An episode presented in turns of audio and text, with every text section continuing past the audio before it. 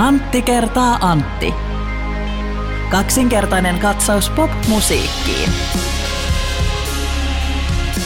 Tiedätkö sä, Antti, mikä on se tosi TV-ohjelma, jossa haetaan semmoista oikein edustuskelposta ja nättiä koiraa? En tiedä, mutta jos tällainen tosi TV-ohjelma olisi, niin heti kun ollaan saatu tämä Pottery Showdownin tuore ja tuotantokausi vaimonkaan katsottua, niin varmaan ruvettaisiin katsoa. No, kyllä. Sen ohjelman nimihän on Huippumalliryhmähaussa. Aa, no niin! Kiitos. Mielestäni oikein hyvä. Kiitos aplodeista. Oikein lämmitin hyvä. Sydäntä. Tämä oli tosi kiva. Joo, niin. Mä luulen, että tämä kerron lapsille heti. Kyllä. Tämä on tämmöinen sukupolvien rajat ylittävä vitsi. Jos mun lapset tietää Huippumalliryhmähaussa ohjelmaa, on ihan varma, että tietääkö. Se oli hyvä paluu tällainen ruotuun. Tämä on Antti kertaa Antti, kaksinkertainen katsaus popmusiikkiin podcast. Minä olen Antti Granud. Ja minä olen Antti Hietola. Kiitos, kun olette seurassamme. Tänään puhutaan vähän siitä, mitä tuossa cliffhangerinomaisesti tiisailtiin viime jakson lopussa, eli Antti Granlundin täyslaidallinen kriitikkoja kohtaan. Ehkä mullakin jotain sanottavaa aiheesta on. Saapi nähdä. Sitä ennen kuitenkin haluamme vastata yhteen yleisökysymykseen, kuuntelijakysymykseen. No. Niitähän meille voi lähettää erityisesti tuolta Instagramin kautta DM-nä. Antti-profiili löytyy sieltä. No siellä on sitten meille viestiä lähettänyt Mika Hautamäki. Lähettänyt ja... kirjoittaa näin. Viisuyön höyryissä kirjoitan ajatukseni muistiin. Olisi mahtavaa kuulla, kun Aksa pohtii kysymyksiä, johon varmasti koko Suomi janoaa vastauksia. Ensinnäkin, miten Euroviisujen tuomaripisteet muodostuvat? Ja toiseksi, mihin Käärijän suosio perustuu Suomessa ja ennen kaikkea ulkomailla? Haluatko vastata, Antti? Sulla oli niin kuin enemmänkin tämmöistä faktaa tästä ensimmäisestä kysymyksestä. Kyllä, siis että mihinkä sanos vielä. Miten Euroviisujen tuomaripisteet muodostuvat? Joo, niitähän on tässä nyt jonkun verran tässä, kun me puhutaan, niin tästä finaalista on vajaa viikko aikaa, niin sitä on avattu siellä sun täällä tätä, ja ollaanko me nyt sitten tuomarien puolella vai tuomareita vastaan.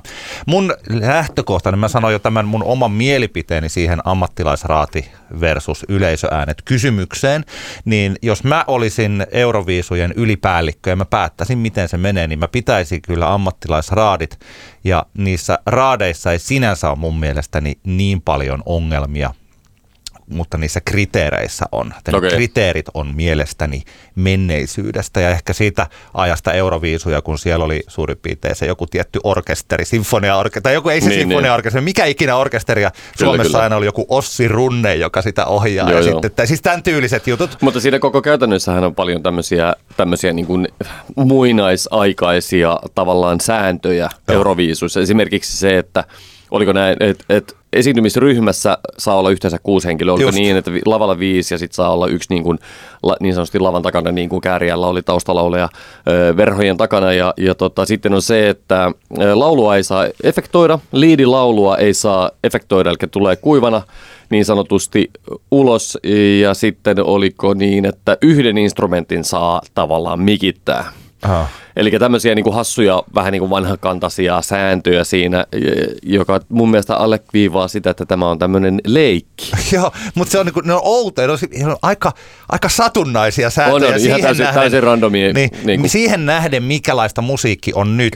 Eli kun aikaisemmin silloin joskus kaikki musiikki piti tulla livenä lavalta, ja ehkä myös tällainen ajattelimme, että se on yksi musiikin sellainen määrä, että jos joku esittyi taustanauhojen kanssa, niin se on se. Mutta nykyään tilanne on täysin toinen. Nykyään me ajatellaan, me nähdään musiikkia, me arvotetaan musiikkia eri tavoilla, ja vaikka juuri tämä laulun efektointi jotenkin tosi outo asia, niinpä. Koska äänihän efektoituu, vaikka se tila efektoi sitä ääntä muun muassa kaijun muodossa. Siis ja niin edelleen ja niin edelleen, että siihen ei ole mitään sellaisia järkiperusteita, että minkä takia siellä ei saisi olla. Okei, mä ymmärrän vaikka tämä, että sitten, että jos siellä on tällaiset huomaamattomat autotunepalikat, niin nehän saa aika monet laulajat laulamaan paremmin. Ja siis sehän siinä varmaan ehkä onkin se ajatus, että pitäisi tulla sieltä se laulukyky, niin kuin pitäisi pystyä Sitä pitäisi pystyä arvioimaan ilman, että siinä on 500 eri effaria ja autotunneen välissä, joka saisi tietenkin kaikki laulajat kuulostamaan pitkälti aika samalta. Joo, ja siis mutta ne kriteerit, ja siellä kriteerit ilmeisesti, se mitä minä olen nyt oppinut tästä asiasta, niin se menee niin, että ne ei ole edes sillai tasa-arvoisessa asemassa. Eli että suurin painotus on tällä termillä vocal range.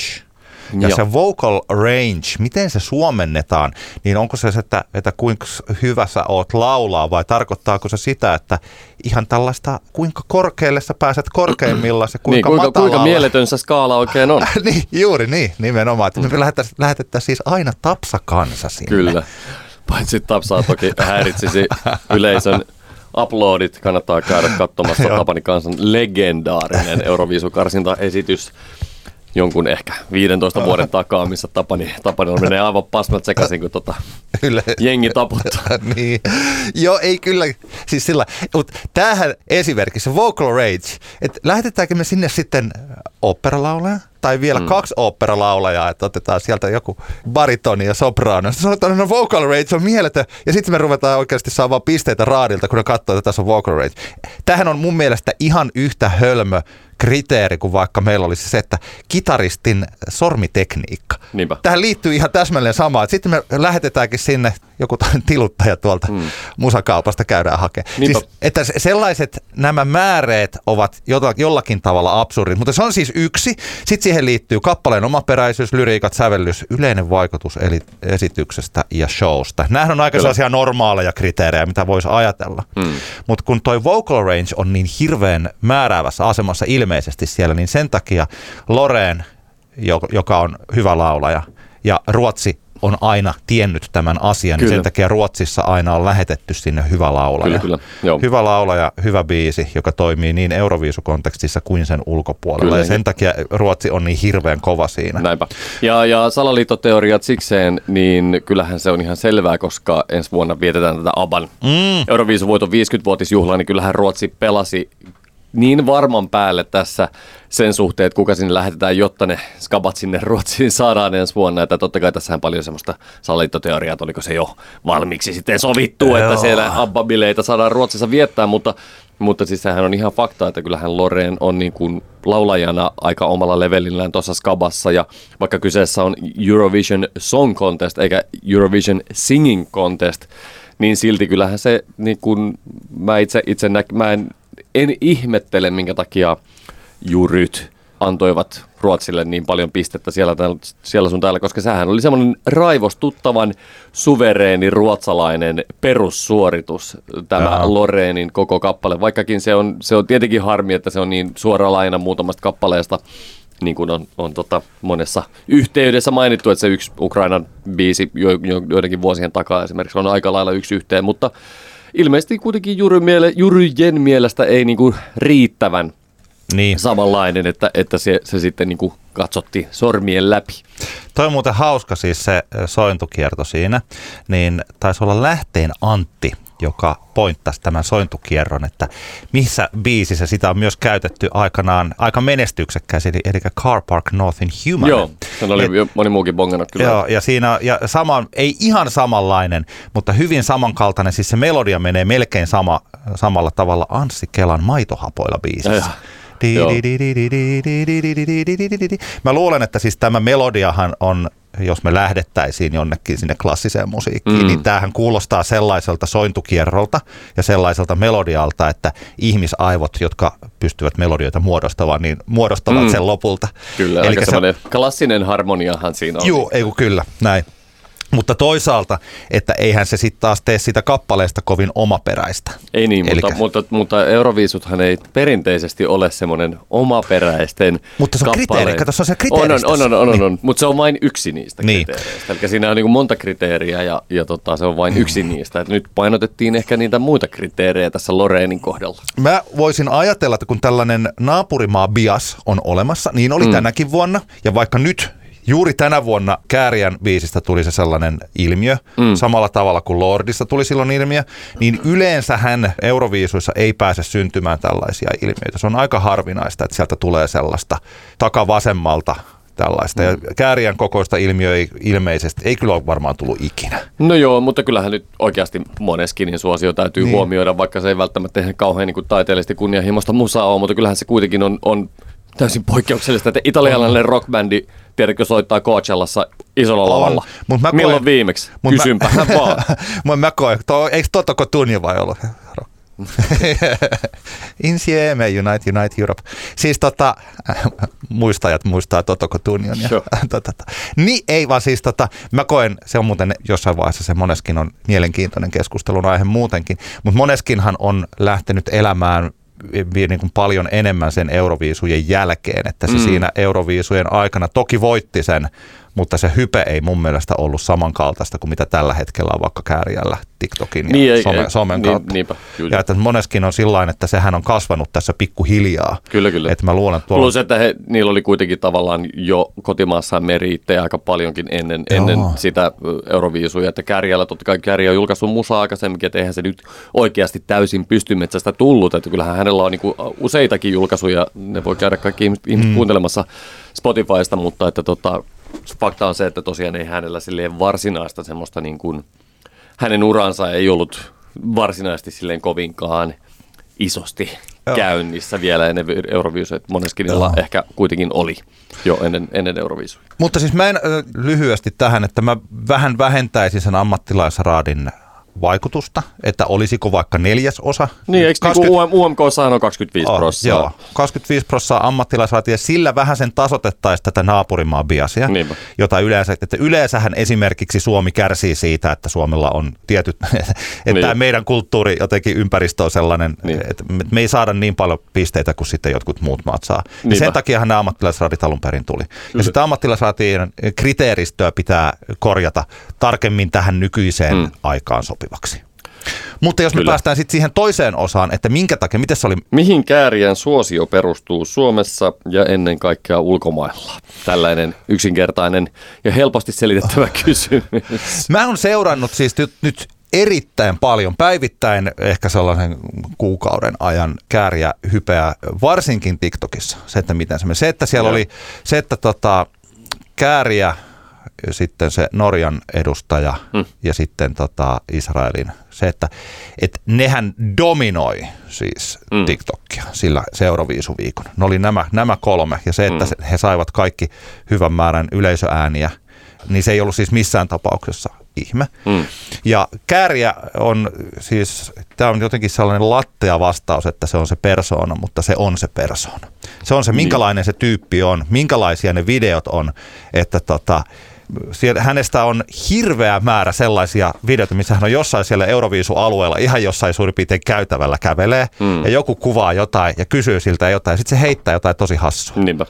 Ja siis se ihan aidosti, ja se on täysin, niin kuin, se on todella sillain niin kuin puoleensa vetävä ihminen. Joo, siinä. Kyllä. Ja se yhdistettynä sitten siihen, mistä me viitattiin meidän, missähän jaksossa se oli. No joka tapauksessa, kun se oli se UMK-esitys, mikä mun mielestä oli ehkä tällainen Suomen kansalle teki sen Käärijän. Että se oli se hauska biisi ja me oltiin mietitty, että onpas tämä muuten outo, että mitäs tämä meneekään tällä. Ja siinä kesti vähän aikaa, että jotenkin syttyi sille biisille.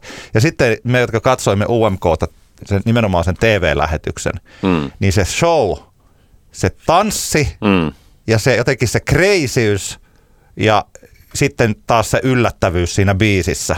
Ja tietysti se yksinkertainen cha-cha-cha-cha-cha, joka kuinka se osuu juuri tähän aikaan. Viime jaksossa puhuttiin Ruusujen melankolia tuplasta, joka pelaa omalla tavallaan tähän sitä, joka on niin kuin sellainen tunnelmaltaan sitä, mitä ulkopuolisessa maailmassa tai tässä meidän ympäröivässä maailmassa tapahtuu. Täällä tapahtuu kaikesta paljon erilaista hullua ja surumielistä ja kauheata.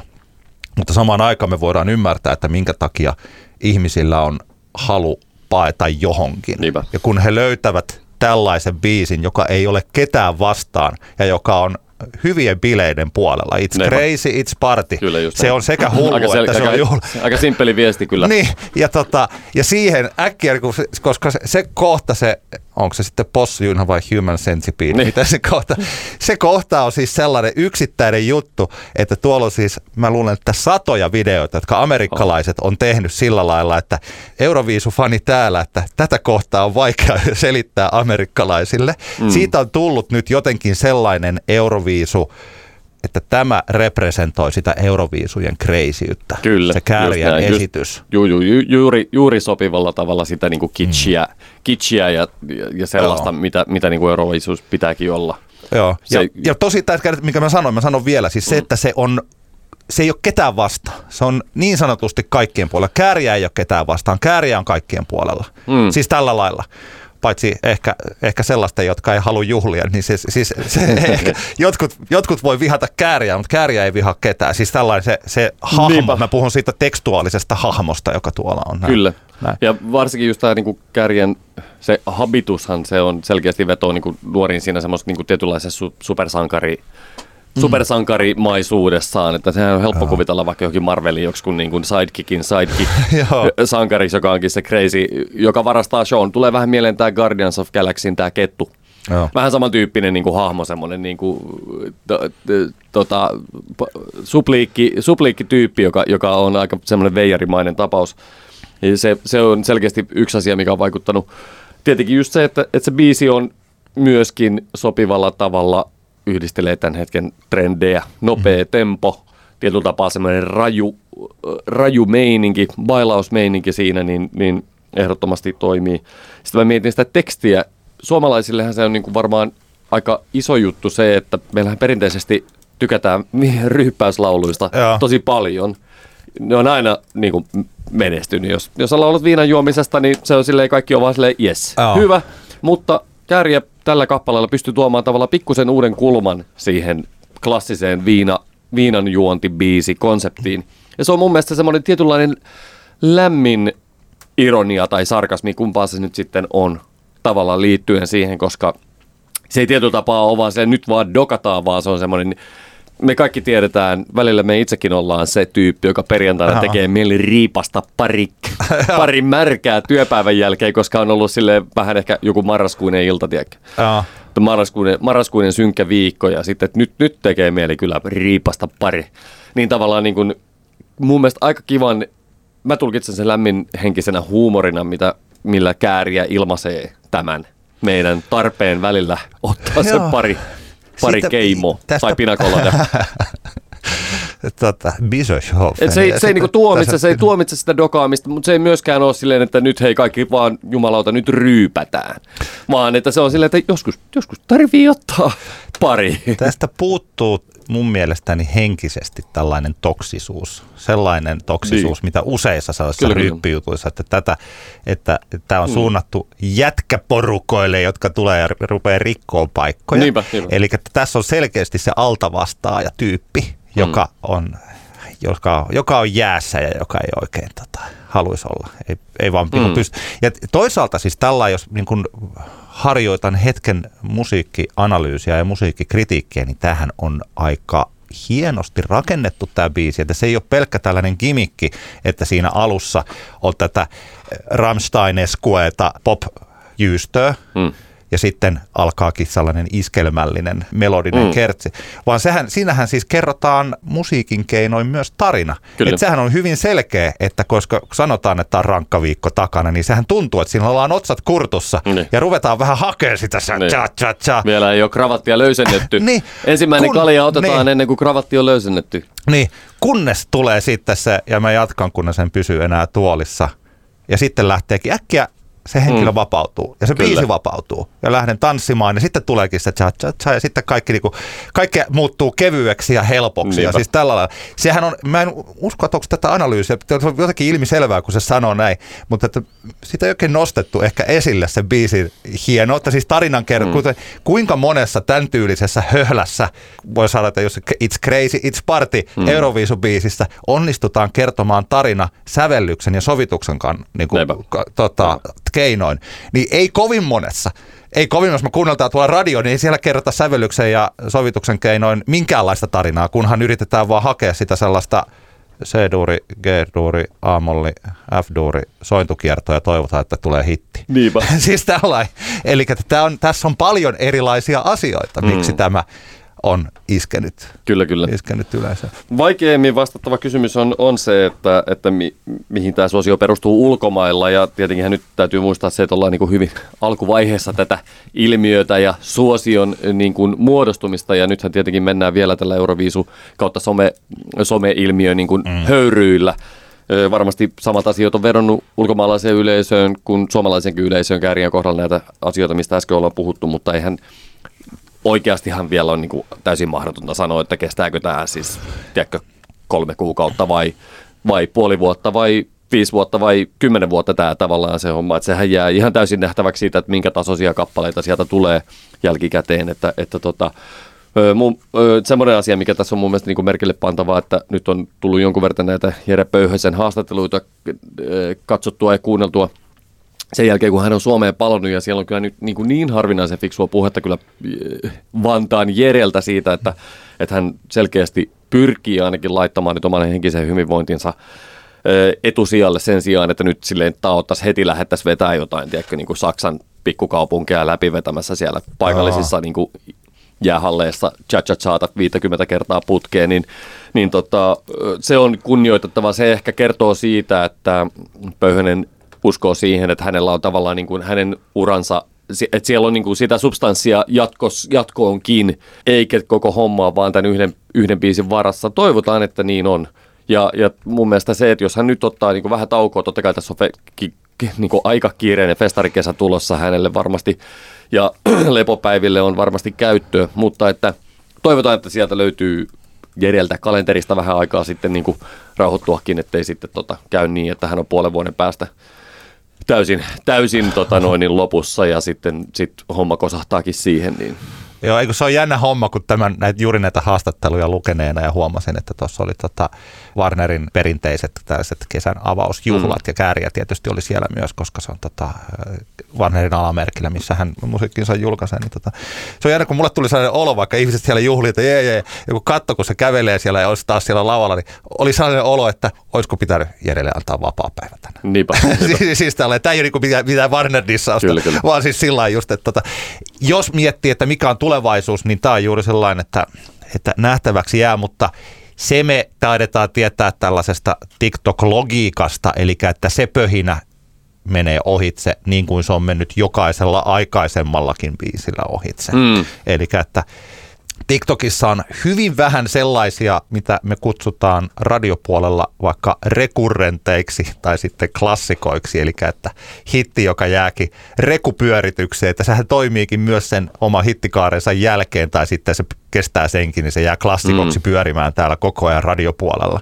Niin TikToksissahan tällaista ei tapahdu, vaan että siellä ne kaikki menee lopulta ohitse. Ja tässä on olemassa jonkinlaista etsikkoaikaa ja sitten se menee ohi. Sittenhän me nähdään, että mitä Käärijästä seuraa näin yleisesti ottaen. Kyllä, mutta kaikkea hyvää vaan Jerelle ja toivottavasti jaksat painaa ja muistat pitää niitä lepopäiviä.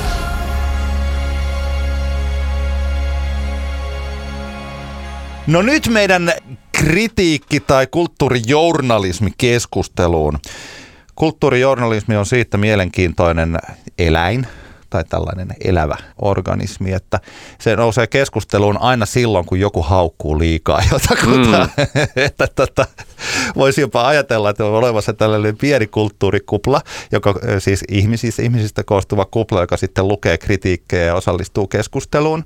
Ja aina silloin tällöin jokin yksittäinen kirjoitus menee tämän kyseisen kuplan ulkopuolelle niin, että kaikki ne ihmiset, jotka yleensä ei millään tavalla kuluta kulttuurijournalismia, niin he saavat sitten, he huomaavat, että nyt tätä tämä kritiikki on ja tämän ulkopuolisen jengin, tai vähän niin kuin lainauksissa ulkopuolisen, koska sehän ei periaatteessa, se olisi hyvä, että se ei olisi ulkopuolinen, mutta se on. Niin se sitten katsoo, että ai niin, noi kriitikot on tällaisia ja tämä kritiikki on tällaista ja sitten siinä tulee tietyt askelmerkit, jotka käydään keskustelussa läpi. Näin on käynyt perinteisesti, kun Cheekin albumia on joku kriitikko mennyt haukkumaan tai Halo Helsingin albumia on mennyt joku kriitikko haukkumaan, niin Joo. Ja varmaan sitten kun tulee vaan Käärijän albumia joku haukkuu, niin varmaan siellä syytetään musiikin vihaajaksi. Niin, siitä tulee hyvä esimerkki olisi nyt, en ole ihan varma, että oliko vaikka Kuumaa yhtyeen levyä vielä arvioitu jossakin vai ei.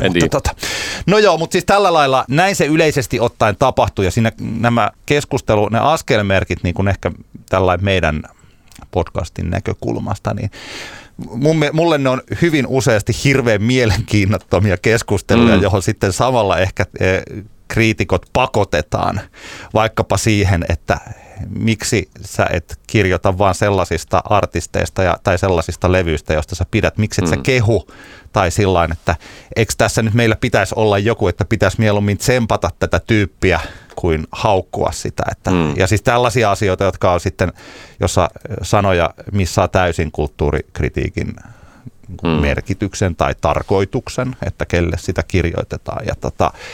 Sitten, ja täsmälleen tämä toinen juttu, mikä nyt liittyy just tähän Euroviisu-hommaan kanssa, että tällainen, mitä jotenkin vähän oudosti myös vaikka Helsingin Sanomat, aina kun vähän tulee mahdollisuus, niin vahvistaa sitä ajatusta siitä, että on olemassa eliitti, joka kuluttaa kulttuuria, ja sitten on olemassa rahvas, joka juo kaljaa. Niin. Ja tekee jotain muuta asioita. Ja sitten samaan aikaan mietitään, että tämä eliitti on nyt sitä, jolla on liikaa valtaa ja siltä pitäisi ottaa kaikki raha pois. Ja niiltä taiteilijoilta, joita tämä eliitti tukee, pitäisi ottaa kaikki tuet pois, että yleisö päättää. Ja siis tämän tyyli.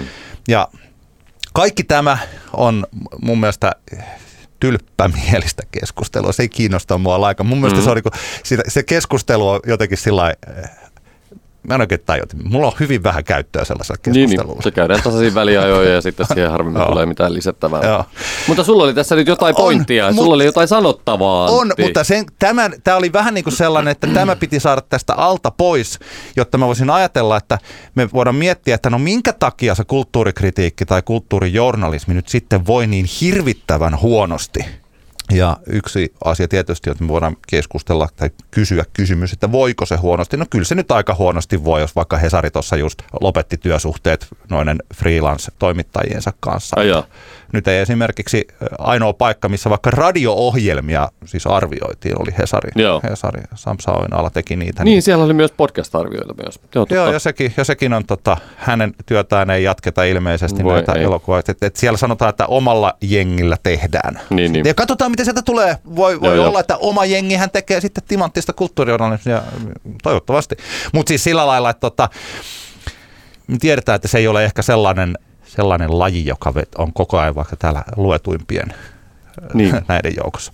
No joo, mutta jos nyt täältä tämän kulttuurijournalismin sisältä ryhdyttäisiin miettimään, että miksi kulttuurijournalistit ja miksi kriitikot haluavat niin hirveästi tappaa sen oman lajinsa.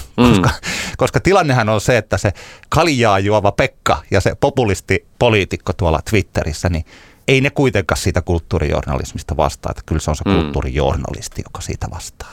Se on niin, totta. Niin. Kyllä. Eli jos me halutaan saada kulttuurijournalismia mielenkiintoisemmaksi, niin ei me lähdetä kyselemään joltain perussuomalaiselta siitä. Niin. Siis tällainen stereotyyppiseltä perussuomalaiselta. Ja mä oon kirjoitellut nyt tällaisia muutamia asioita siihen, että minkä asian pitää muuttua. No niin, anna mennä. Lähdetään tästä, mikä mun mielestä liittyy hyvin. Tämä oli mulla viimeisenä kohtana, mutta otetaankin se ensimmäiseksi kohdaksi, joka liittyy just tuohon Käärijään. Mitä me puhuttiin, tai mitä mä sanoin sitä Käärijästä. Että kuinka hirveä sellainen kuin puoleensa vetävä kaveri se on sellainen, että ton kanssa varmaan on hauska jutella ja heittää läppää. Tuo on tollainen hirvittävän pidettävä. Kun taas tuntuu siltä, että kriitikot on, ja mähän on siis itsekin kriitikko, että kriitikoiden juhlat on niin kuin paskoja juhlia, on niin kuin paskapileet, siis ihan oikeasti. Se tuntuu siltä, että aina silloin kun mä luen minun tuntemieni ihmisten kirjoittavia tekstejä monista, niin sen jälkeen musta tulee sellainen olo, että kyllä tämä on vähän sellaista, että jos mä haluan pikkasen irrotella, niin en mä ainakaan tämän jengi halua. En mä halua olla, että jos kulttuuri on sellaista, mitä näissä teksteistä on, niin sitä kulttuuri tuntuu, että se on vähän sillä lailla, että miksi mä haluaisin olla missään tekemisissä ton kanssa. Useasti varsinkin niissä tällaisissa kritiikeissä, missä sitten niin kuin isketään oikein lujaa Ja toisaalta jopa sellaisissa, missä kehutaan, niin parhaimmillaan ollaan niin hirveän akateemisia tai sitten erittäin kyynisiä ja tylyjä. Se tuntuu siltä, että sellaisessa maailmassa ei ole jotenkin niin kiva elää. Niin. Miten tuntuuko susta? Onko sulla samanlaista oloa tästä? On joo, ja kyllä mulla tulee niinku heti mieleen tavallaan urheilujournalismi jossain määrin myös. Tavallaan, jos on niinku tietyllä tapaa sama ongelma, jossa ehkä tullaan siihen, että no en tiedä, nämä on tämmöisiä niinku ihan henkilökohtaisesta näkökulmasta, tietenkin puhun nyt tässä näin, mutta se, että minkä takia monesti niinku urheilujournalismi on niinku niin järkyttävän kuivakkaa, vaikka se on asia, joka herättää ihmisissä urheilun lähtökohtaisesti, joka herättää ihmisissä hirveästi tunteita. Musiikkihan on niinku ihan samanlainen homma, että musiikkihan herättää tunteita ainakin, tai sen pitäisi herättää tunteita, ja toivottavasti se aina kaikki toivoo, että ne herättäisi lähinnä vain positiivisia tunteita, mutta välillä se herättää negatiivisia tunteita. Mutta juuri tosiaan se, että minkä takia se on sitten niin semmoista kuivakkaa tavallaan ja ehkä pyrkii semmoiseen, vaikea sanoa mikä se siinä on se ongelma ja millä tämä niinku ongelma niinku ratkaistaisi, mutta juuri se, että se on niin kuin sanoit, niin se ei ole hauskaa eikä välttämättä kiinnostavaa koulupuolessa tilanteessa. Mä heitin, tää oli itse asiassa yhteen toiseen asiayhteyteen, että mä heitän nyt tästä Euroviisuviikolta, ja se on myös jääkiekon MM-kisaviikko, niin 4 otsikkoa. Ensin Iltalehti. Näkökulma. Leijonilla älytön otteluohjelma. MM-turnaus on lopetettava. Joo, se on hyvä. Okei, Ilta-Sanomat. Kommentti. Puheet MM-lätkästä ovat roskaa. Kisoilla ei ole mitään urheilullista arvoa. No niin. Sitten samaan aikaan, katsotaan, löytyykö se täältä sitten ne, no Käärijästä oli nyt mä en löydä tähän ihan heti, mutta Käärijästä oli vähän vastaavanlaiset otsikot sitten tästä, että kuinka toivottavasti ei voita, ja kuulostaa ihan Matti Nykäseltä. Niin. Tämä on se, mitä mä tarkoitan sillä, että miksi joku sitten tuolla miettii, että no miksi meidän sisältöjämme, hienosti ajateltuja analyysejämme, ne on niin kuin huonot bileet. Niin. Et paljon mielessä mä menen tuonne johonkin kadulle ennen Suomi-peliä tai Suomi-Ranska-peliä ja siellä on sitten ihmiset juhlatuolella, niin se on ihan eri maailma. Niin on. Tämä oli se ehkä, mitä mä yritin tuossa sanoa itse, että tavallaan se poikkeaa niin paljon. Ja urheilujournalismin puolelta mulla tulee 2 esimerkkiä mieleen, joissa tavallaan niin kuin onnistuttiin siinä tunteen yhdistämisessä siihen niin kuin analyysiin. Ja Lindgren Sihvonen, joka on mielestäni parasta urheilujournalismia, mitä on ollut Suomessa varmaan ikinä. Yläpuheelta tuli upea Tomi Lindgren ja Antero Sihvosen urheiluohjelma. Ja sitten toisaalta Mundial Magazine, brittiläinen jalkapallolehti, jonka ideana on juuri se, että se ei ole niin kuin silleen vaan faneilta faneille, vaan se on silleen niin kuin semmoisilta faneilta, joilla on niin kuin näkemystä ja analyysikykyä, niin niiltä muille faneille tietyllä tapaa, että jotenkin toivoisi tämän tyyppistä. Tämähän tämä nuorgamihan silloin aikanaan vähän niin kuin yritti sitä tietyllä tapaa, ja jossain tavalla onnistui. Aika kivasti onnistui. Joo, kyllä se onnistui. Kyllähän se onnistui siinä, ja tietenkin näitä kaipaisi, mutta se on vaan sitten se, että kuka ne viulut maksaa. Niin, kyllä. Hyvä esimerkki tässä. Mun mielestä toi urheilu on hyvä, koska se liittyy tähän samaan, että se voi mielessään joku kääntää sitten, kun ne sama ongelma on urheilussa. Ja siinä on ehkä semmoinen vielä semmoinen tietynlainen, sekä urheilu että musiikki mun mielestä pätee semmoinen tietynlainen objektiivisuuden niin kuin harha, mitä tavallaan, mikä on niin kuin mälsää. Ja se on vähän niin kuin tappaa sen niin kuin innon siitä, että sanotaan näin, että kriitikoiden pitäisi ehkä myös siinä kohtaa, kun ne analysoi musiikkia ja ilmiöä, niin ehkä myös tuoda tavallaan sitä omaa semmoista, niin kuin, tuoda ilmi myös niitä niin kuin, ehkä jollain tavalla sitten, niin kuin, että mihin ne omat arviot sitten perustuu, minkälaisiin niin kuin määreisiin, eikä niinkään pyrkiä sitten semmoiseen johonkin tieteelliseen tai tämmöiseen niin kuin kuivakkaan niin kuin analyysiin. Hyvä esimerkki siitä, että olisi kiva, että olisi musiikkipuolella samanlainen, mutta että jos olisi tällainen keskusteluohjelma, mä en tiedä, oletko ikinä seurannut, kun CBSn Sports Channelin jalkapallojutut. Mä seuraan niitä heidän analyysejä, vaikka sitten katson pelit niin kuin suomalaiselta maksukanavalta, niin missä on toi Thierry Henry, Micah Richards ja Jamie Carragher. Ihan vaan Instagramissa pätkiä näistä. Se on siis se on ihan uskomattoman hienoa urheilujournalismia. Monet muutkin kyllä kehonneet. He ovat todella hauskoja, niiden kanssa saa nauraa ja sitten äkkiä painetaankin sellainen analyysi, vaikka Thierry Henry, joka on tietysti yksi kaikkien aikojen parhaita hyökkääjiä aikanaan Ranskan ja Arsenalin paidasta. Ja taisi Barsassakin pelata. Niin hänen analyysit, niin se voi siellä hassutella ja kertoa kaikkia jotain niin kuin juttuja.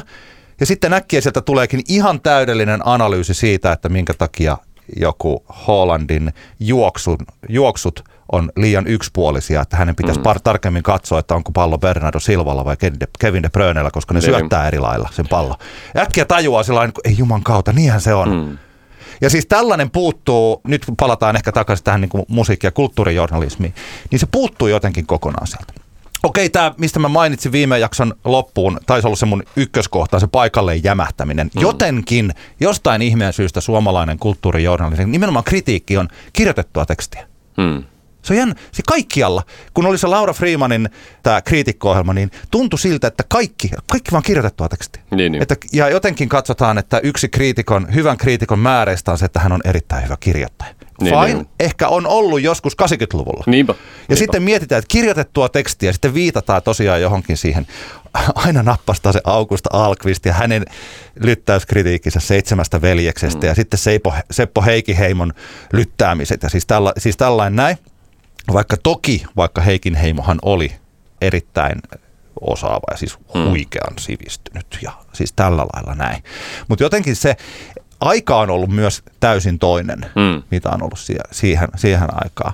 Ja tosiaan kun kriitikoilla, varsinkin popkriitikoilla, niin on hirmuinen halu niin Suomessa kuin ulkomailla, niin palkita sellaisia artisteja, jotka vie sitä omaa taidettaan eteenpäin. Ja jos he hakevat jostain menneisyydestä, niin kuin me viime jaksossa puhuttiin paljon, inspiroituvat sellaisesta musiikista, mitä on tehty aikaisemmin ja jopa ottavat ne keinot sieltä, niin yleisesti ottaen kriitikolla ei ole niin kuin itseensä päin, niin ei ole mitään sellaista vaadetta. Että pitää aina vaan kirjoittaa ja pitää kirjoittaa sellaisia kritiikkejä, kun on kirjoitettu vuosikymmeniä. Ja saattaa olla jopa, että sitten kun että on olemassa tällainen, mä väitän, että tällainen ideologinen vastakkainasettelu, että jonka toisella puolella, joka ääripäät on influenssari ja kriitikko. Ja useat kriitikot varovat vain, etteivät he ole samanlaisia kuin influenssarit. Niin. Koska influenssarit ovat, tai tässä on lainausmerkit, että influenssarit on niitä, jotka tekevät kaupallisia yhteistyötä ja ovat tämän eivät ole koskaan olleetkaan journalisteja, ja jotka pystytään rahalla myymään makkaraa. Kyllä, ja seuraavana viikolla rahalla myymään Oddly Goodia. Niin, sehän on muuten hauska ajatus, että influenssereitahan nykyään on alettu, tai se termi on vanha, mutta nykyään jotenkin se on noussut tämä ostopäätösvaikuttaja-termi. Niin tietyllä tapaa, eikö kriitikkokin ole ostopäätösvaikuttaja? Se ei vaan saa yhtä paljon rahaa siitä. Kyllä, mutta siis tämä ajatus, että toki niin kuin journalisti on journalisti ja kaupallisten yhteistyöiden tekijä on kaupallisten yhteistyöiden tekijä. Tämähän on yksi semmoinen, tai niin kuin eri keskustelu, kun totta kai. Se oli kysytty, ja mun äskeinen vertaus oli vitsi, mä en ole oikeasti sitä mieltä, että kriitikot ja influencerit ovat sama asia. Mutta mä mietin siis itseäni, koska siis mulla on kuitenkin, niin kun, vaikka en ikinä valmistunut, mullahan on siis yliopistotaso journalistiikan koulutus. Okay. Siis mähän on ollut siellä tiedotusoppilaitoksella vetässyt se journalistiikan linjan melkein loppuun saakka ja suomen kirjallisuuden linjan melkein loppuun saakka. Ja mä oon käynyt myös, mä oon yliopistotasolla opiskellut kulttuurikritiikkiä, suomen kirjallisuutta ja kulttuurikritiikkiä. Mutta periaatteessa mulla olisi aika hyvät speksit olla kulttuurijournalisti, jos mä olisin vaan niin vetässyt itteni sinne maisteriksi saakka ja mennytkin sanomalehteen töihin ja siis tällä ja olisin varmaan nyt sitten työttömänä. Kyllä. Mä oon maininnut... Sori, heitän sen loppuun. Siis se, että toi... Mutta mä kirjoitan jonnekin, että mikä mä olen, mut itteli on juontaja toimittaja, mutta että kyllä mä koen olisin ongelmissa, jos mä sanoisin, että mä olen journalisti, koska mähän olen mä oon tässä 18 vuotta tehnyt satoja kaupallisia yhteistyöstä, mä oon suunnitellut niitä, mä oon toteuttanut niitä, mä teen niitä jatkuvasti tänään viimeksi, nyt kun me puhutaan, niin 2. Tänään on niin hoitanut niitä sillä lailla, niin mun olisi aika vaikea, siis toki mä teen kulttuurijournalismia, siis teen tällä lailla, niin äkkiä lähtee tekemään niin sanottua kovaa journalismia. Sitten mun pitäisi jotenkin tehdä omasta mielestäni ero sen kanssa, eli että mä lopettaisin kyllä silloin, jos mä muuttuisin selkeästi toimittajaksi, niin sitten mä katsoin, että nyt mä en voisi henkilökohtaisesti tehdä kaupallisia yhteistyötä. Mun mielestä tämä olisi oman uskottavuuden kannalta mulle henkilökohtaisesti tärkeää. Joku muu voi ajatella sen toisella tavalla.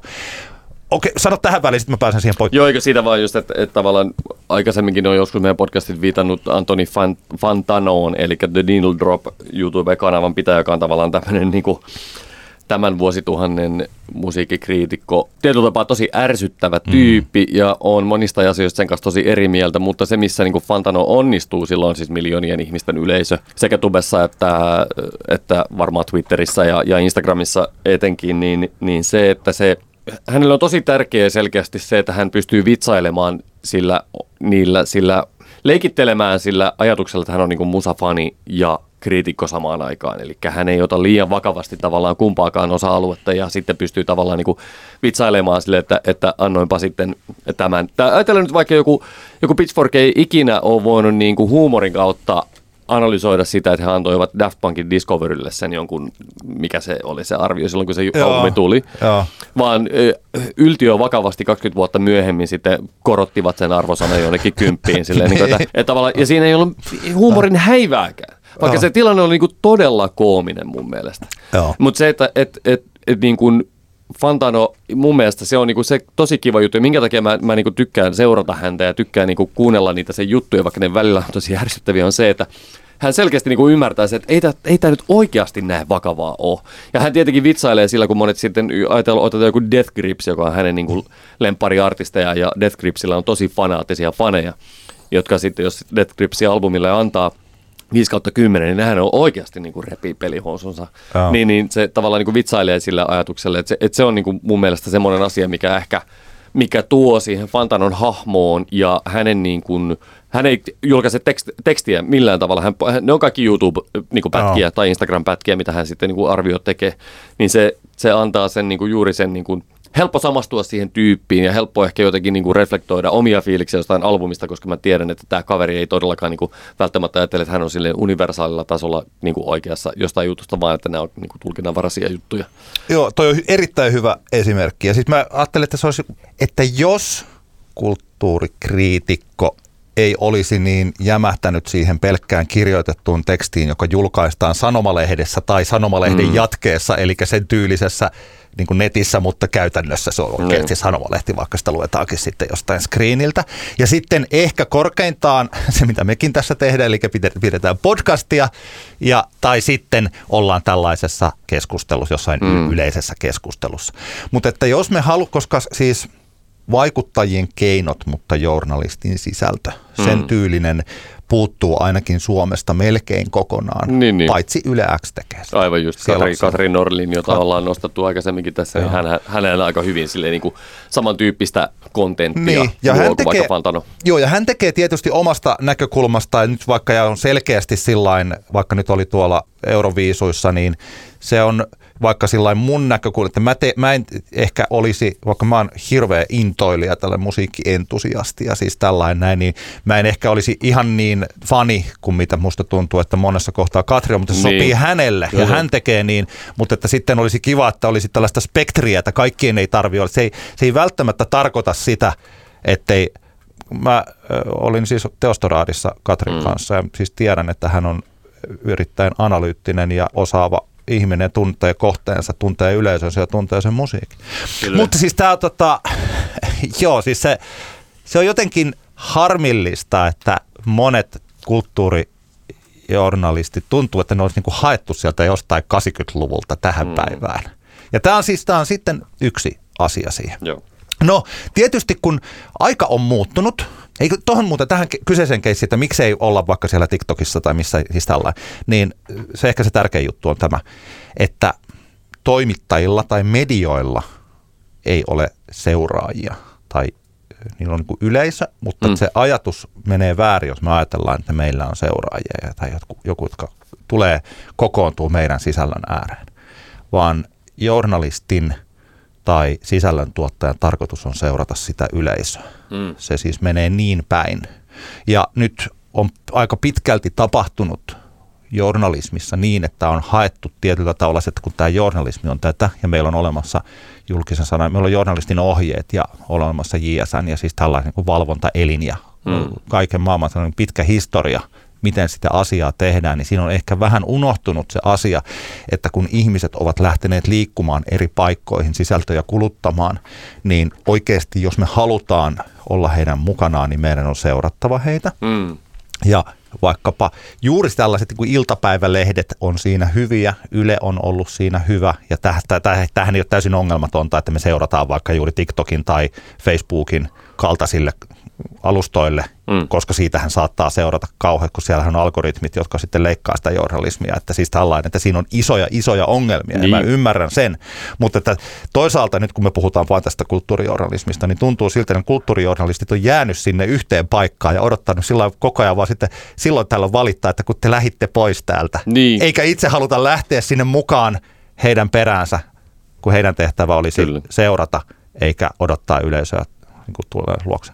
Okei, siis tietysti tämä yksi iso asia, joka on taas ilmiselvä, mutta että se, että kun, jos mä katson jostain, että onko leffa hyvä, niin mä saatan mennä sinne Rotten Tomatoesiin ja siellä on sitten prosentit yleisön mielipide sitä elokuvasta ja sitten kriitikoiden mielipide siitä niin kuin tällainen.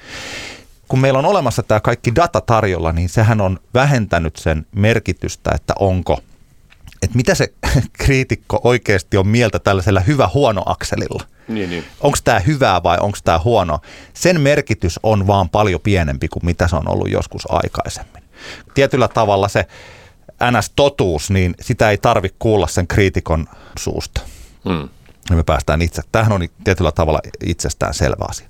Mutta se, että miten tähän vastataan, niin yleensä tähän on vastattu sillain, että yritetään vaan vakuutella, että kun mun mielipiteeni on valistuneempi kuin teidän mielipide. Niin. Tai sitten jotenkin, jos haukutaan jotain, mistä joku pitää, niin sitten sanoo, että no kun minulla on kuitenkin tällä ja tämä perustuu tähän ja tähän ja tähän. Mutta että kyllä niin kuin kritiikin kärjessä pitää olla se kontekstointi ja se, että autetaan sitä yleisöä ymmärtämään paremmin taideteosta. Niin. Ja tällainen tuntuu siltä. Ja nyt jos me mietitään nyt vaikka sivutaan nyt tätä Kiira Korpi-keissiä. Niin se, että mä jotenkin uskon, että meidän podcastin kuuntelijat tietää sen koko tapauksen, mutta siis maaliskuussa ilmestyy tämä Kiira Korven debyyttirunoteos Hyppää vaan. Ja Arttu Seppänen kirjoitti siitä sitten lyttäyskritiikin Helsingin Sanomiin. Se oli otsikoitu, että Kiira Korven runokirja on surkea ja sen julkaiseminen on suorastaan vastuutonta. Hyppää vaan hukkaa kaikki runouden kielelliset mahdollisuudet. Ja sitten tässä kyljessä oli vielä, kuka sen kirjoittikaan sitten, sen kolumnin siihen Kiira Korven kirja todistaa, että kustantamoissa päätöksiä tekevät nyt laskukoneet. Se oli Antti Majander, joka teki sen. Ja molemmissa oli hyvin pitkälti samanlainen kontekstin luominen ja se on se, että rahan takia tehdään nyt sitten, julkaistaan julkisten kirjoja. Ja aika vähän on nyt puhuttu tästä kontekstista, että oliko tämä nyt paras mahdollinen valinta. Ja vielä 2 kirjoitusta, jos on sama jotenkin, siis konteksti sama asiayhteys ja tällainen. Et tällaisena kulttuurikuluttajana, niin mulle toi niinku varsin mielenkiintoinen huomio, niin. Että ajaa, että joku julkaiseekin julkkiksen runoteoksen sen takia, että se on julkkis. Sille kapitalistisessa yhteiskunnassa joku pyrkii tekemään rahaa. Niin, wow. Niin sillä että varsinkin, mun mielestä kun tässä oli Artulla oli tämä pointti, niin sitten vielä tosiaan se Majanderin, otas mä nopeasti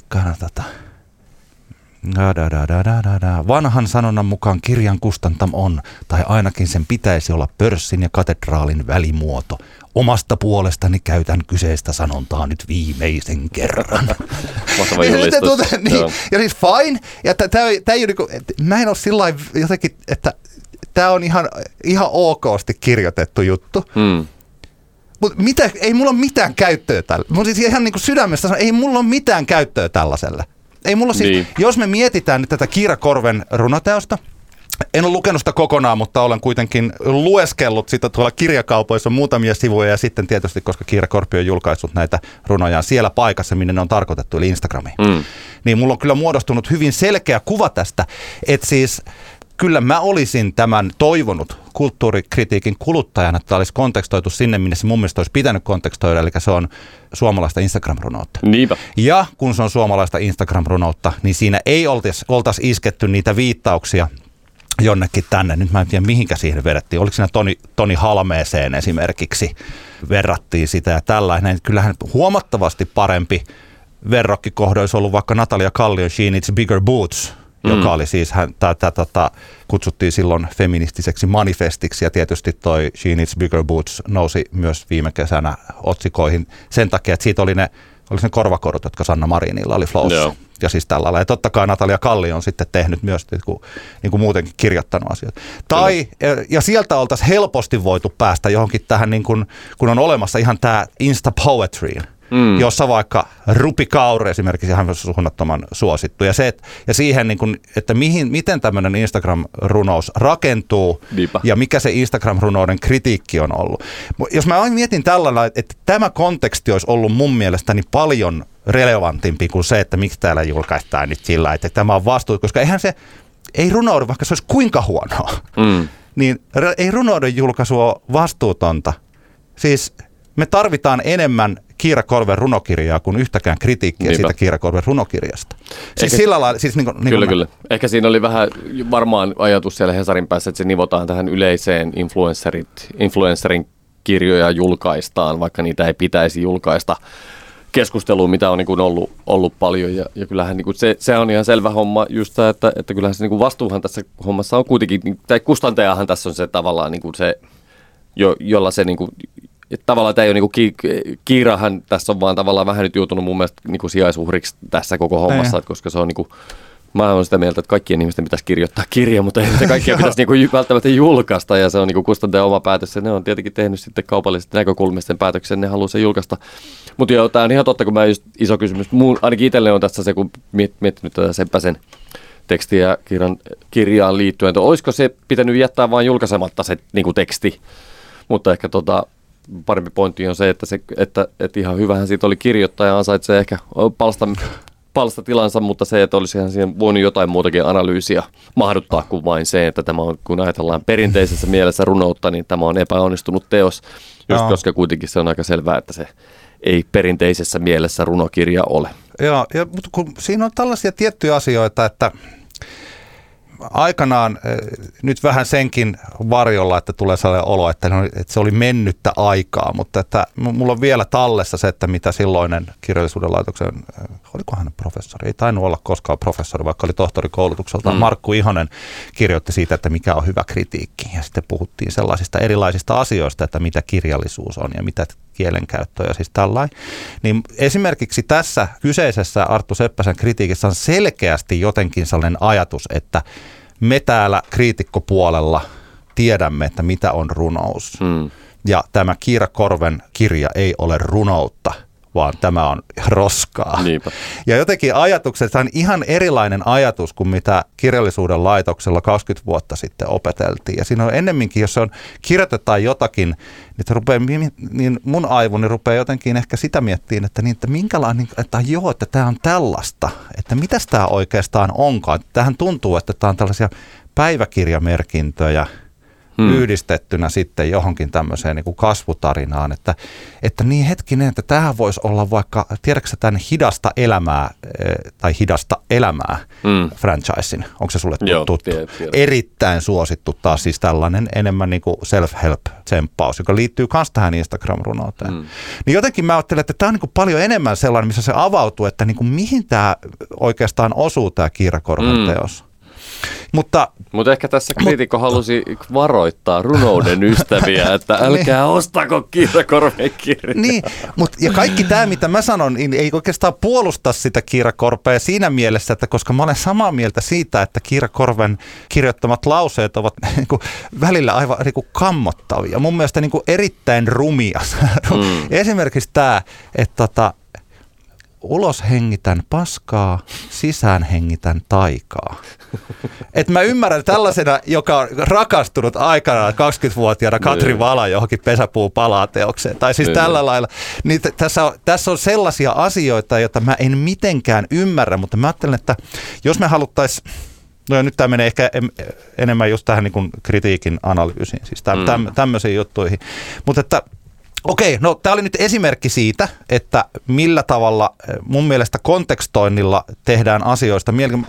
Tämä on niin kuin sillä tavalla, mutta mä sanon, että tämä mun konteksti on parempi kuin toi Hesarin konteksti. Mä väitän sitä, että tämä olisi ollut mulle paljon mielenkiintoisempi, ja mä luulen myös, että vaikka mä oon opiskelusta joskus, niin mähän oon tehnyt sitten urani täällä hölöpölö kaupallisen radiopuolella. En mä väitä olevani, eikä mä voikaan olla yhtä taitava kriitikko kuin mitä vaikka Arttu Seppänen on tai Oskari on tai Kalle Kinnunen on. Siis en tietenkään ole, koska en mä tee sitä. Ja mä voin ehkä täältä niin kuin muistella, että mitä mä oon joskus oppinut, mutta se on ihan eri asia kuin sitten itse kirjoittaa sitä. Että jos joku sanoo, että no kirjoita itse parempi, niin mä voin sanoa, että no en mä varmaan osaa kirjoittaa itse parempi, kun mä puhun täällä radiossa ja tehnyt sillain. Siis näin. Mutta se kontekstointi on niin hirveän tärkeää, ja se, että auta sitä lukijaa ymmärtämään. Se on hirveän tärkeää. Mulla on yksi hyvä esimerkki, nyt ei mennä ehkä sen syvemmälle siihen, mutta että mun mielestä aivan mestarillinen kirjoitus oli vuonna, mä nyt googlasin, se oli tammikuussa 2021, silloin kun tämä brittituottaja musiikin tekijä Sophie kuoli, kiipesi ainakin tarinan mukaan katolle katsomaan täysikuuta, ja niin, sitten putosi sieltä. Ja että kun Oskari Onninen kirjoitti silloin tällaisen tekstin, kun tapaturmaisesti kuollut pop-tuottaja Sophie on täysin ohittamaton pioneeri. Ja on muuten vähän köpö otsikko, ei varmaan ole Oskarin oma. On pitkä aika siitä, kun maailmoja mullistanut pop-tähti on viimeksi kuollut samalla tavoin kesken parhaan luomiskautensa. Ja Oskari auttaa lukijaa ymmärtämään, että mikä oli Sophin merkitys. Moni ei varmaan osaa tässä edes sanoa hänen omia musiikkia, mutta sitten mitenkä hänen tuotantonsa on vaikuttanut esimerkiksi Sannin musiikkia, monen muu. Tämä on aivan siis, niin kuin, tämä ei ole siis kritiikki, vaan tämä on siis, eikä tämä oikeastaan niin kuin nekrologikaa, vaan tämä on ihan kolumni liittyen siihen merkitykseen. Tämä on aivan loistavaa kritiikki, siis tällaista niin kuin kulttuurijournalismia, joka auttaa sitä kuuntelijaa ymmärtämään, ja kuinka hyvin tämä toimisi TikTokissa. Toimisi ihan mielettömän hienosti TikTokissa. Siis sillain, että siinä selitettäisiin, soitettaisiin joku tietty biisi, soitettaisiin joku toinen, saataisiin tehtyä tällainen niin kuin minuutin mittainen jokin asia. Eli tietyllä tavalla siis se, nyt tämä menee mutta tosi tyhmästi sillä tavalla, kun mä kritisoin tämän Artun yhtä tekstiä ja nostan jonkun toisen tekstin. Se, niin kuin, no joo. No, he ovat esimerkkitekstejä. Joo, ja he ovat ammattilaisia ja he kestävät tämän ja ovat molemmat tehneet paljon kaikkea niin kuin hyvää ja huonoa, niin kuin me jokainen täällä. No joo, mutta siis sillain, että se osaaminen ja se analyysi, ja se on olemassa siellä silloin, kun useat näistä kulttuurijournalisteista löytävät hyvän kohteen ja hyvän tällaisen. Että siellä on olemassa todella hyvää osaamista ja tällainen näin. Mutta että mulla on semmoinen olo, että se jotenkin se, että yhä sellaisella kirjoittajalla, joka lähtee kirjoittamaan, niin siellä on mielessä, että monta tähteä mä tänne annan, ja mä rupean perustelemaan siitä, että onko tämä hyvä vai huono. Mähän kun on kirjoittanut soundin, valtaosa mun soundikritiikeistä on kirjoitettu tällä lailla. Jos lukee sieltä, niin siellä on varmaan enemmän sellaisia, missä mä oon miettinyt sitä hyvä-huono akselia ja kirjoittanut siihen. Ja sitten välillä mä oon onnistunut, ja silloin mä oon yrittänyt onnistunut vaikka kontekstoinnissa jollakin tavalla hyvin. Mutta se on niin kuin yksi ihan niin kuin sillain tärkeimpiä asioita. Toinen sitten tällainen, mä olin kirjoittanut tänne itselleni, onko se muuten tähän väliin sanottavaa? Ei, aina mennä vaan. Joo.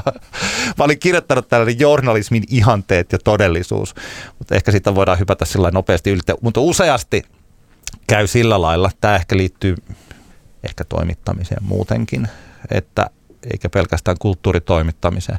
Ja se on sellainen, että toimitaan tavalla A, joka on epäselvä ja saattaa olla vaikka epäreilu ja voi olla vähän hutasten tehtyä jotakin tällaista journalistista sisältöä. Ja sitten kun joku tuleekin sanoo, että hei, että mitä sä oikein oot tässä tehnyt ja niin sitten siinä kohtaa kilveksi otetaankin sitten näitä niin kuin journalismin ihanteet sillä lailla, että journalismi on tätä tai kulttuurikritiikki on tätä ja ja sitten oikeasti ei välttämättä ihan niiden ihanteiden mukaisesti tehdäkään sitä sisältöä. Mutta siis koska tästä tulee liian pitkä tästä analogista, niin lopetetaan tähän viimeiseen kohtaan, tämä on nyt multa itseltäni arvailu. Mutta että musta tuntuu siltä, että kulttuurijournalistit tuntevat aika huonosti suomalaisen mediaa kuluttavan yleisön. Okay. Eli huono tuntemus yleisöstä. Mulla on semmoinen, ja tämä liittyy siihen, että kun mä luen niitä kritiikkejä, tai mä luen kolumneja liittyen sitten, vaikka just tällä, niin kuin, tämä liittyy ehkä vähän sen urheiluun tai sitten niin kuin tällaisiin euroviisuihin ja tällainen näin, niin musta tuntuu monessa kohtaa siltä, että ikään kuin tämä kirjoittaja ei olisi tuolla ikinä ollut tämän yleisön kanssa missään. Mm. Että jos siihen yleisöön jossakin kohdassa, jossain keskustelussa viitataan, niin siihen viitataan joku tällaisella halveksunnalla tai parhaimmillaankin sellaisella pienellä ivalla. Mm. Että tuolla noi juntit on nyt kohta taas siellä nauttimassa Lauri Tähkästä.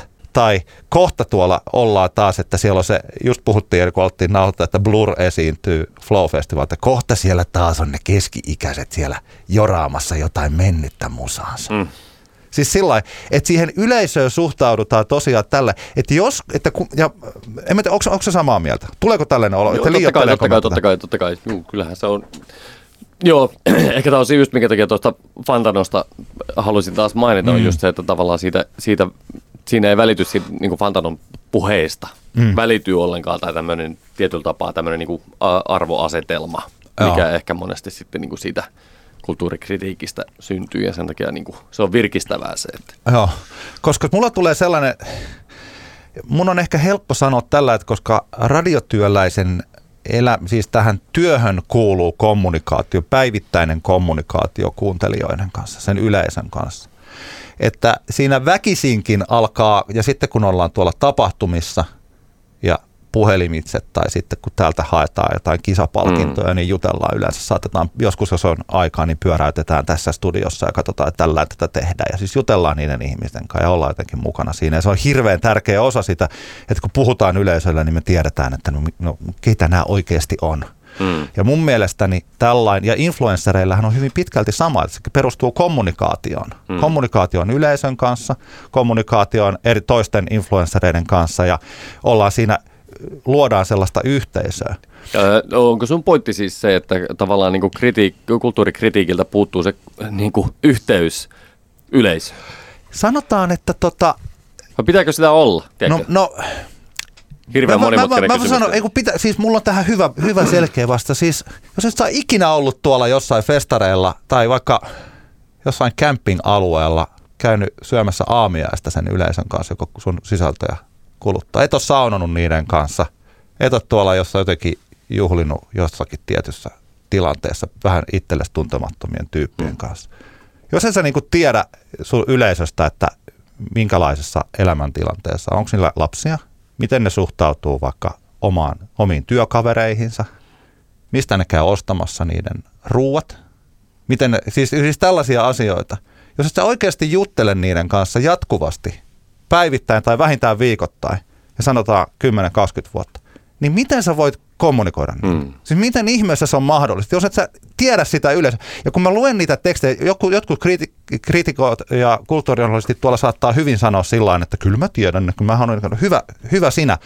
Mutta että yleensä aika useasti kun mä luen niitä tekstejä, niin mulla on semmoinen olo, että tämä henkilö ei ole niin kuin ikinä ollut tuolla oikein niin kuin yleisön puolella. Musta tuntuu, että se juopa sen tekstin ja sen meidän niin kuin ympäröivän maailman välillä, se on niin kuin valtava. Niinpä. Se on ihan hirmuisen suuri.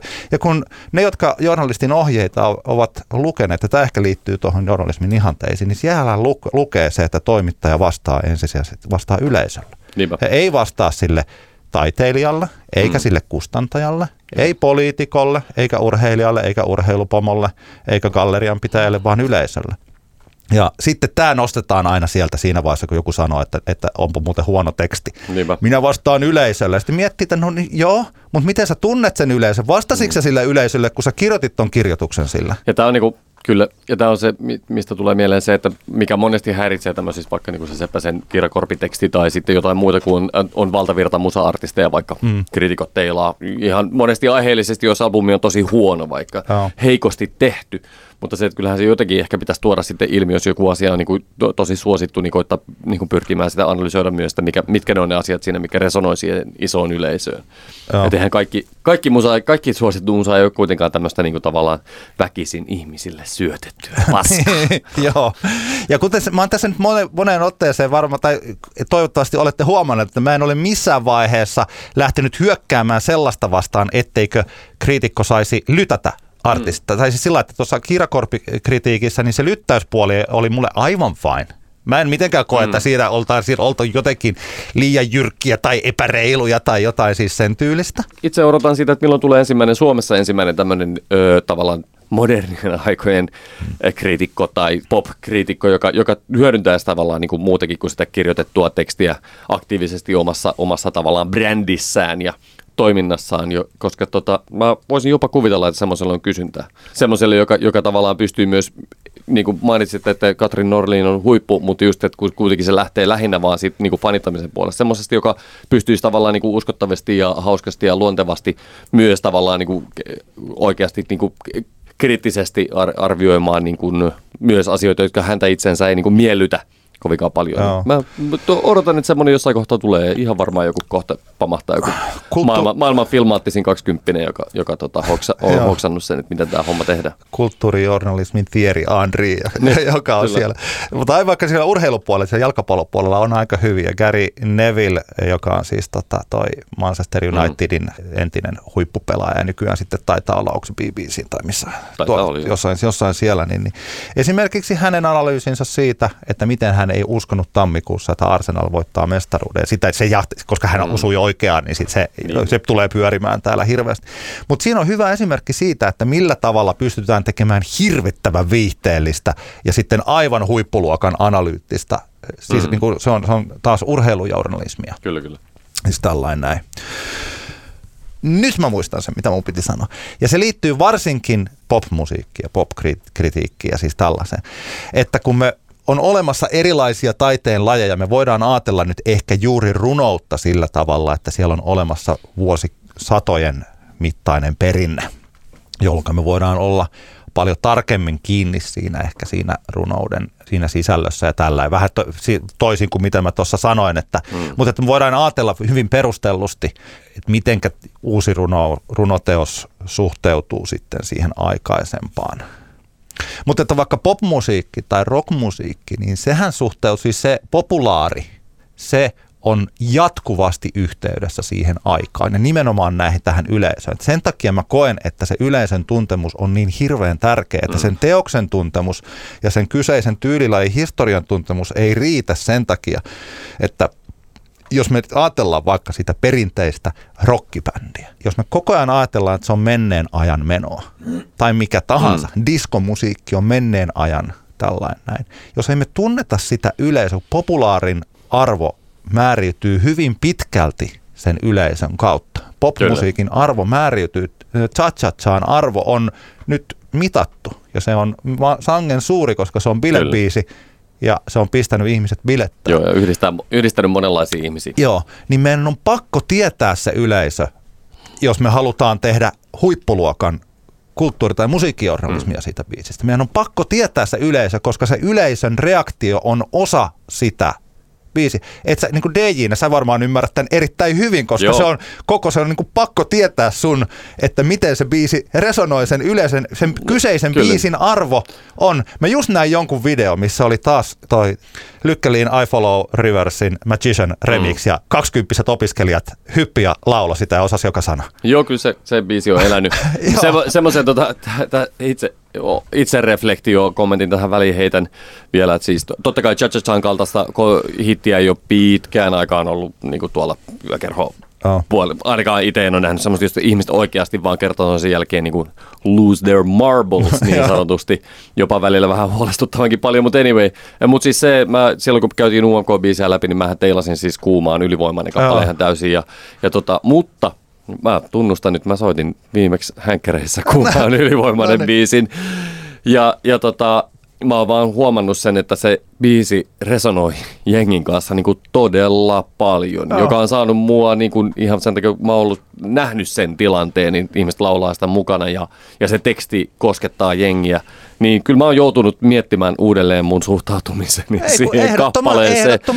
Ja se, että jos me nyt ei käytäisi UMK-biisiraati läpi, niin mä sanoisin toisenlaisiakin asioita siitä kappaleesta, koska mä oon tavallaan antanut, se on antanut mulle perspektiivin sen biisin tällaisesta vaikutuksesta, impactista tai tämmöisestä, kun mä oon nähnyt niin kuin tavallaan yökerhon ympäristössä, kuinka niin kuin ihmiset rakastavat sitä kappaletta ja samastuvat siihen tekstiin ja niin kuin tanssivat sitä biisiä. Niin Ei kun, siis nimenomaan, ja tämähän on juuri se sellainen, että kun mietitään siitä sellainen kauhtuneeseen pikkutakkiin 80-luvulla sonnustautunut kulttuurikriitikko, ei kun ikinä pystyisi perääntymään siitä. Siis niin. Nyt mä puhun sellaista stereotyypistä, että varmaan tuolla on niin kuin moni kriitikko miettii, että no olenhan mä perääntynyt ja olenhan mä muuttanut mielipiteitäni ja tällainen näin, mutta se tuntuu olevan hirvittävän hankalaa. Sanotaan, että no joo, no te tykkäätte, mutta kun te liittyen juuri tähän, että huono tuntemus yleistä, että mä vastaan joo journalistina yleisölle, mutta en mä niin paljon vastaa yleisölle, että mä voisin myöntää, että yleisö on oikeassa, kun se niin kuin siis tällainen. Ja sitten ruvetaan hakemaan sellaisia jotain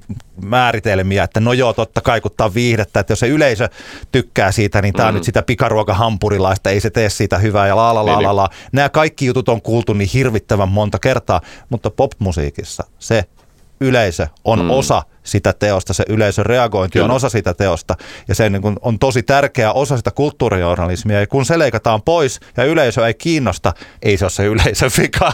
Kyllä se on se kulttuurijournalistin vika, jos ei se osaa ottaa sitä mukaan sitä tyyppiä siihen. Eikö tämä ollut ihan hyvä loppukaneetti? Tämä oli mun mielestä ihan hyvä loppukaneetti. Mulla varmaan oli paljon enemmänkin vielä sanottavaa. Mä sanoin sitten, koska kuten sanottua, me tähän ei ole joka kerta, kun me puhutaan kritiikistä Antti kertaa Antti podcastissa, eikä varmaan sitten viimeinenkään, että se seuraava kohu on tulossa kyllä. Niin, se tulee ihan yhtä varmasti kuin Väyrysen pressan ehdokkuus. Kyllä. Mutta jos haluatte kuulla aiheesta lisää Antin ajatuksia, niin etsikää hänet joltain tamperelaiselta terassilta kesällä. Sitten kun Antti kesälomansa viettää heinäkuussa, niin hän kertoo. Minä kerron mielelläni. Lisää yksityiskohtia. Hyvä. Tämän pitkän jakson päätteeksi otetaan Älä nuku tämän ohi -osio, joka tällä kertaa ainakin meikäläisen kohdalla ei ole biisi, vaan se on Instagram-tili nimeltä Arvaa albumi. Se on hauskaa, eihän mä ole tätä aikaisemmin vielä nostanut.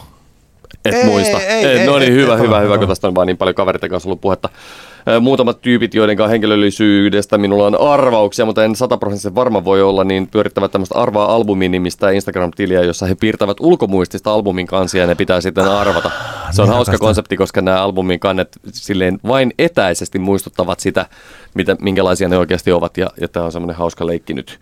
Vasta 180 seuraajaa tällä tilillä. Että 181, kun mä rupesin seuraamaan. Yes. Niin tää on aina semmoinen massiivisen tuuletuksen paikka, kun pääsee tänne ensimmäisenä jonkun albumin arvaamaan oikein. Viimeksi arvasin väärin tämmöinen apina-aiheinen kansi, josta luulin, että se oli Pavementin Wowie Zowie, mutta kyseessä olikin sitten CMX:n Aura. Niin onkin, mä katsoin sitä. Tämähän on ihan nerokasta. Mä rupesin heti ihan koukussa Kyllä. heti, vaikka olen vasta muutaman sekunnin nähnyt tämän. Kyllä. Täällä on postauksia 157, mä oon tainnut 3 saada ekana sen oikein. Oho, siellä on sitten mestareita vastassa, jos Kyllä. haluaa voittaa, että voittaa kilpailuja. Mielenkiintoista. Mulla ei ole sen kummempaa, paitsi eikö mä joskus kehunut tuota Successionia? Oot sä sitä TV-sarjaa? Varmaan oli. Silloin nyt viimeinen kausi on meneillään ja nyt kun me puhutaan, niin taitaa onko se 3 jaksoa vielä tulematta. Ja se on menossa kohti vääjäämätöntä, joka tässä hetkessä vaikuttaa siltä, että sieltä tulee olemaan sellainen kuin totaalinen romahdus. Ja se on sekä dialogin, henkilöhahmojen näyttelyn ja ehkä tällaisen nykyaikaisen satiirin. Se on sellainen mestariteos, johon tullaan viittaamaan. Mm. Jos joku ei ole Successionia katsonut, niin eka tuotantokausi on ihan ok. Tokassa tuotantokaudessa rupeaa miettimään, että alkaako tämä olla jo vähän nähty. Ja sitten se kuitenkin korottaa niitä kierroksiaan. Ja 3. tuotantokauden viimeiset 3 jaksoa on tämän nykyaikaisen amerikkalaisen televisioviihteen ihan niin kuin mestariteosjaksoja ja tämä viimeinen tuotantokausi on aivan huikea. Noniin. Ja että tämä tämä on se viimeinen, se loppuu tähän tuotantokauteen ja se ei tästä voi millään tavalla kyllä mennä, että se voisi mitenkään fiksusti jatkuakaan. Että kansi lusia Succession läpitte, koska se on ihan mahtava sarja. Toivotaan, että tulee sateinen kesä, niin minä voin sen tehdä. Joo, hyvä. Tämä oli Antti kertaa Antti, kaksinkertainen katsaus popmusiikkiin. Jos on jotakin sanottavaa, räntättävää mun räntä, niin sanottuja counter-ränttejä, niin niitä otetaan vastaan. Varsinkin jos joku, joka kirjoittaa kulttuurijournalismia, niin kokee, että mä olen joko kohtuuton tai väärässä tai stereotyypittelevä. että minä ulos hengitän paskaa, mutta en sisään hengitä taikaa.